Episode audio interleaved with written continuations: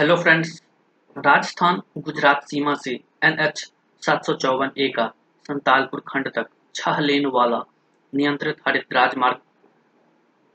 2030 करोड़ रुपए की लागत से निर्माणाधीन केंद्रीय सड़क परिवहन और राजमार्ग मंत्री श्री नितिन गडकरी ने ट्वीट्स की एक श्रृंखला में कहा कि राजस्थान, गुजरात सीमा से संतालपुर खंड तक छह लेन वाली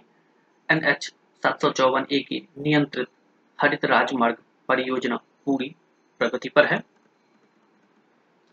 राजमार्ग मंत्री ने कहा कि यह खंड भारत माला परियोजना चरण एक के तहत गुजरात में अमृतसर, जामनगर, आर्थिक गलियारे का हिस्सा है और इसे 2030 करोड़ रुपए की परियोजना लागत से बनाया जा रहा है। एक बार परियोजना पूरी हो जाने के बाद इस खंड में यात्रा का समय दो घंटे कम हो जाएगा और यात्रा दूरी 60 किलोमीटर कम हो जाएगी। श्री गडकरी ने कहा कि प्रदूषण के स्तर को कम करने पूरे खंड के रास्ते में बीचों बीच और छायादार मार्ग पर वृक्षारोपण पारिस्थितिकी तंत्र को समृद्ध करेगा और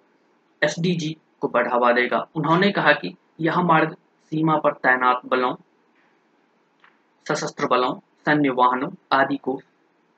आवाजाही की आसान सुविधा प्रदान करेगी, क्योंकि यह भारत पाक सीमा के करीब है। प्रधानमंत्री श्री नरेंद्र मोदी के नेतृत्व में नए भारत को